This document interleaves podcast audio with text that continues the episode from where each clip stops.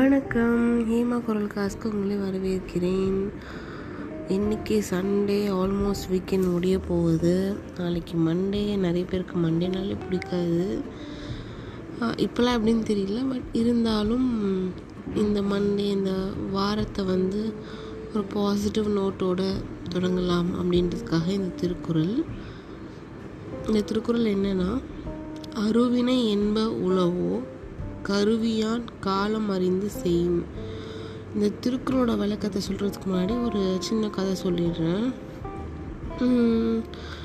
ஒருத்தன் வந்து இந்த விவசாயம் பண்ணுறதுக்காக வந்து படிச்சுட்டு ரொம்ப ஆர்வமாக படிச்சுட்டு விவசாயம் பண்ணுறவங்களோட போயிட்டு ஒரு ரெண்டு வருஷம் அவங்க எப்படி பண்ணுறாங்கன்னு சொல்லிட்டு அனுபவமும் பட்டுட்டு வந்திருக்கான்.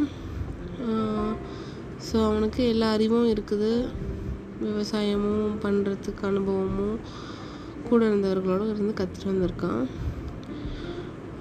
என்ன ஆயிருக்கு?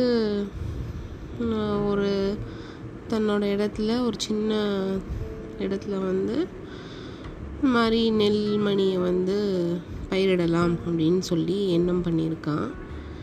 ஒரு பழங்கால நெல் வகை. அதுக்காக போட்டு விதை நெல்லையும் வாங்கிட்டு வந்திருக்கான் அவன் ஆல்ரெடி அதை பற்றி முழுசாக தெரிஞ்சவன் தான் நிலத்தெல்லாம் கரெக்டாக சீர் செஞ்சுட்டு நெல்மணியை விதைக்கலாம். தூவி விட்டால் வந்து வளரும் இல்லையா? அப்படின்ட்டு அவனோட எண்ணம். ஒரு நாள் இந்த நாள் செய்யலாம் அப்படின்னு முடிவு பண்ணுறான் அன்றைக்கி அவனால் ஏதோ ஒரு காரணத்தினால வந்து நெல் விதைகளை வந்து விதைக்க முடியல. அப்புறம் இன்னும் அடுத்த நாள் ட்ரை பண்ணுறான் அன்றைக்கும் வந்து நெல் விதைக்க வேண்டிய நேரம் தவறி போயிடுச்சு. உடனே வந்து கிளைமேட்டும் மாறிடுச்சு. அதனால் அன்றைக்கும் அவனால் வந்து நெல்மணிகளை வந்து விதைக்க முடியல. இதே மாதிரியே ஒரு ரெண்டு மூணு நாட்கள் வந்து கழிஞ்சு போய் ஒரு ஒரு வாரம் அப்படியே தள்ளி போயிடுச்சு. அப்புறம் பார்த்தா அந்த நெல்மணிகள் விதை நெல் வந்து நல்ல கண்டிஷன்லேயே இல்லை. ஒரு மாதிரி பட்டு போன மாதிரியே கருகி போன மாதிரியே ஆயிடுச்சு. அதனால் அவனால் அந்த நெல்மணிகளை வந்து பயன்படுத்தவே முடியல. அவனுக்கு ரொம்ப ஆசை அந்த ரொம்ப பழமையான நெல் வகையை வந்து அரிசியை வந்து விளைவிக்கணும் அப்படின்னு சொல்லிட்டு. ஆனால் அவனால்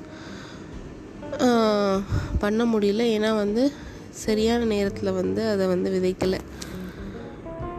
இப்போ இந்த கதையிலேருந்து நம்ம திருக்குறள் விளக்கத்தையும் எடுத்துக்க முடியும். திருக்குறளை மீண்டும் சொல்கிறேன் அருவினை என்ப உலவோ கருவியான் காலம் அறிந்து செய்யின். அதாவது நம்மக்கிட்ட வந்து ஒரு விஷயத்தை செய்யறதுக்கு எல்லா அறிவும் இருந்து சாதனங்களும் அதற்கு தேவையான மிஷினரிஸ் இது எல்லாம் இருந்து இருந்தும் அதை வந்து கரெக்டான டைமுக்கு செய்யாமல் போகிறோம் அப்படின்னா வந்து அந்த விஷயத்தை கண்டிப்பாக செஞ்சு முடிக்கவே முடியாது. ஒரு விஷயத்த கரெக்ட் டைமுக்கு திறமை இருக்கோ இல்லை மிஷினரிஸ் இருக்கோ இல்லையோ ஆனால் கரெக்ட் டைமுக்கு அதை எப்படியோ முயற்சி பண்ணி செய்கிறோன்னா இந்த உலகத்தில் முடியாததுன்னு எதுவுமே இல்லை. செய்ய முடியாத ஒரு விஷயம் அப்படின்ட்டு சொல்ல முடியாது. இப்போனா கரெக்ட் டைமுக்கு அந்த விஷயத்த செய்யும் போது ஆக மொத்தத்தில் இந்த வாரத்தை வந்து எப்படி தொடங்குறீங்கன்னா நம்ம வந்து ப்ரோக்ராஸ்டினேட் பண்ணக்கூடாது.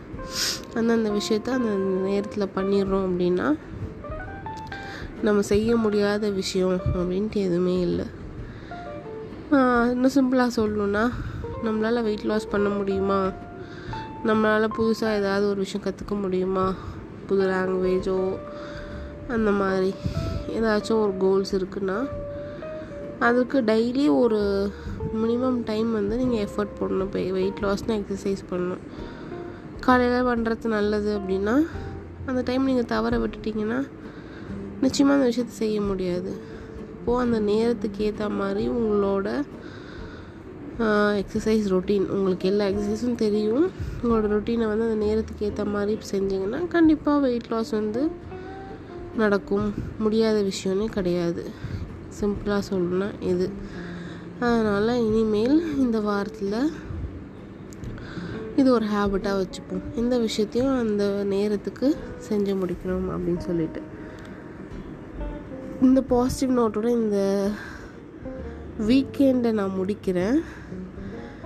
நாளையிலேருந்து Monday have a nice week ahead thank you